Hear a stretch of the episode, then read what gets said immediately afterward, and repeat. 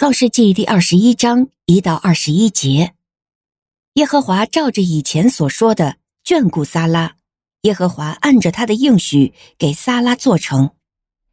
亚伯拉罕年老的时候，撒拉怀了孕，到了神应许的日期，就给亚伯拉罕生了一个儿子。亚伯拉罕给撒拉为他所生的儿子起名叫以撒。亚伯拉罕的儿子以撒生下来第八天，亚伯拉罕就照着神吩咐他的，给以撒行了割礼。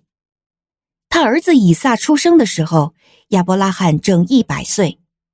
撒拉说：“神使我欢笑，凡听见的也必为我欢笑。”又说：“谁能告诉亚伯拉罕，撒拉要乳养儿女呢？”在他年老的时候，我竟给他生了一个儿子。孩子渐渐长大，就断了奶。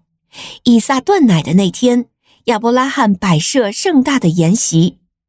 撒拉看见那埃及人夏甲给亚伯拉罕所生的儿子在嬉戏，就对亚伯拉罕说：“把这婢女和她的儿子赶出去，因为这婢女的儿子不能和我的儿子以撒一同承受产业。”亚伯拉罕因他的儿子而非常烦恼。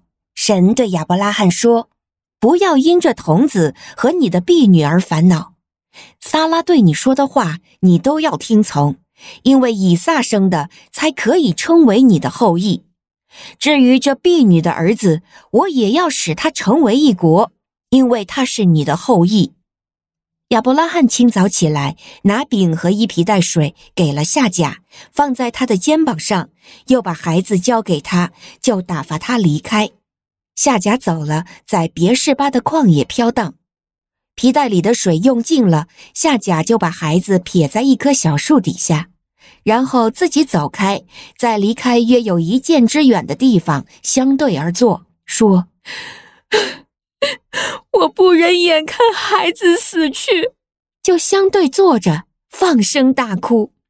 神听见了童子的声音，他的使者就从天上呼叫夏甲，对他说：“夏甲啊，你为什么这样呢？不要害怕，因为孩子在那里所发的声音，神已经听见了。起来，扶起孩子，尽力保护他，因为我要使他成为大国。”神开了夏甲的眼睛，他就看见一口水井，他却把皮袋盛满了水，就给孩子喝。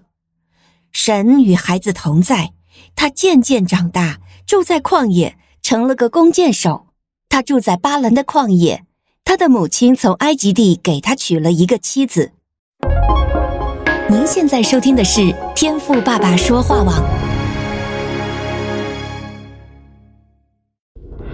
神所赐的迦南美地是流奶与蜜之地，上帝的话语比蜜还要甘甜呢。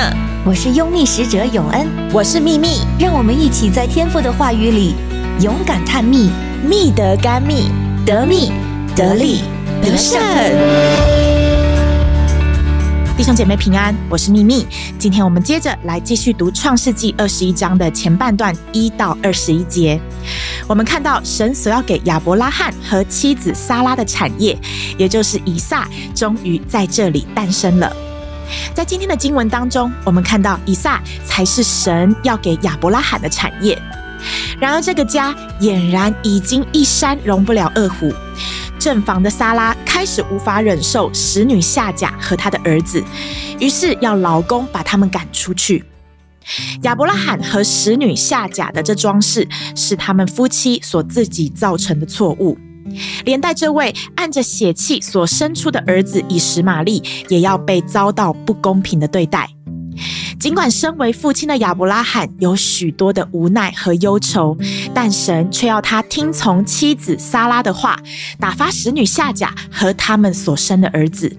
于是，可怜的夏甲带着儿子离开这一家人，在别是巴的旷野，不仅迷了路，连饮用水也没有了。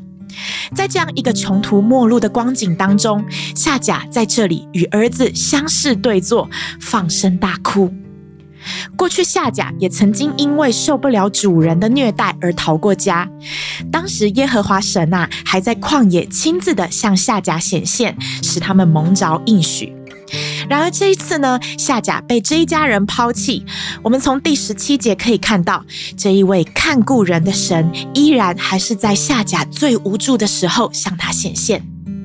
感谢主，从今天经文的亮光当中，我们看到神的儿女是蒙受祝福的。即便是我们正在受的苦，是因着自己的血气所犯的罪，神依然对待儿女是存有怜悯的心哦。在这里，我们看见，其实夏甲啊，并没有在绝望大哭的时候呼求神，但神听见孩子的声音，神的使者就从天上向夏甲显现。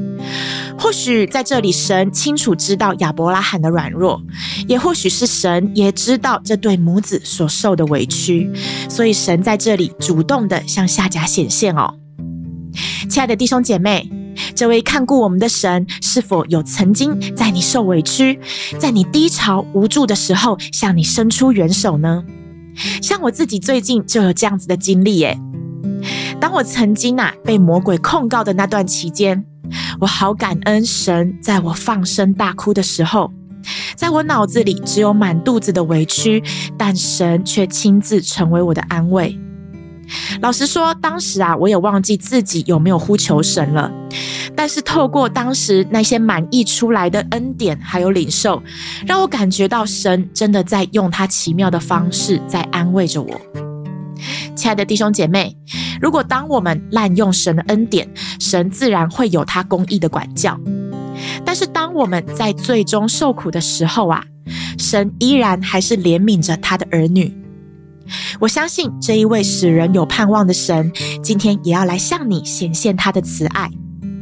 或许在我们当中有正在畏罪受苦的，神正在等待你的呼求哦。